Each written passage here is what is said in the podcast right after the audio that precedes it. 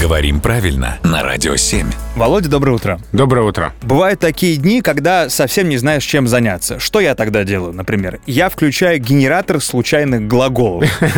И иногда компьютер выдает что-то непонятное. Вот, например, на днях э, говорит, иди посублимируй.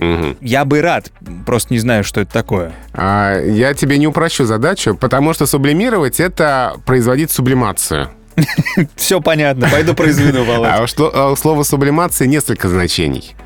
А, во-первых, это переход вещества при нагревании из твердого в газообразное состояние, минуя жидкую фазу. Ну это я могу. Так, То есть ты можешь сублимировать серу, например. да, в свободное время периодически этим занимаюсь. Да, сразу из твердого состояния в газообразное. Еще вариант? А ты можешь удалять влагу из замороженных продуктов в вакууме. Да, знаешь, бывает по субботам с замороженной курицей. Это у всех бывают не самые удачные выходные. А, И, наконец, сублимация — это психический процесс, связанный с переключением сильного нервного возбуждения на социальную деятельность или творчество. Ага. Вдруг у тебя несчастная любовь. И ты э, сидишь в студии с утра до вечера целыми сутками и производишь классный контент. Ты же слышал мою историю про выходные. Какая любовь.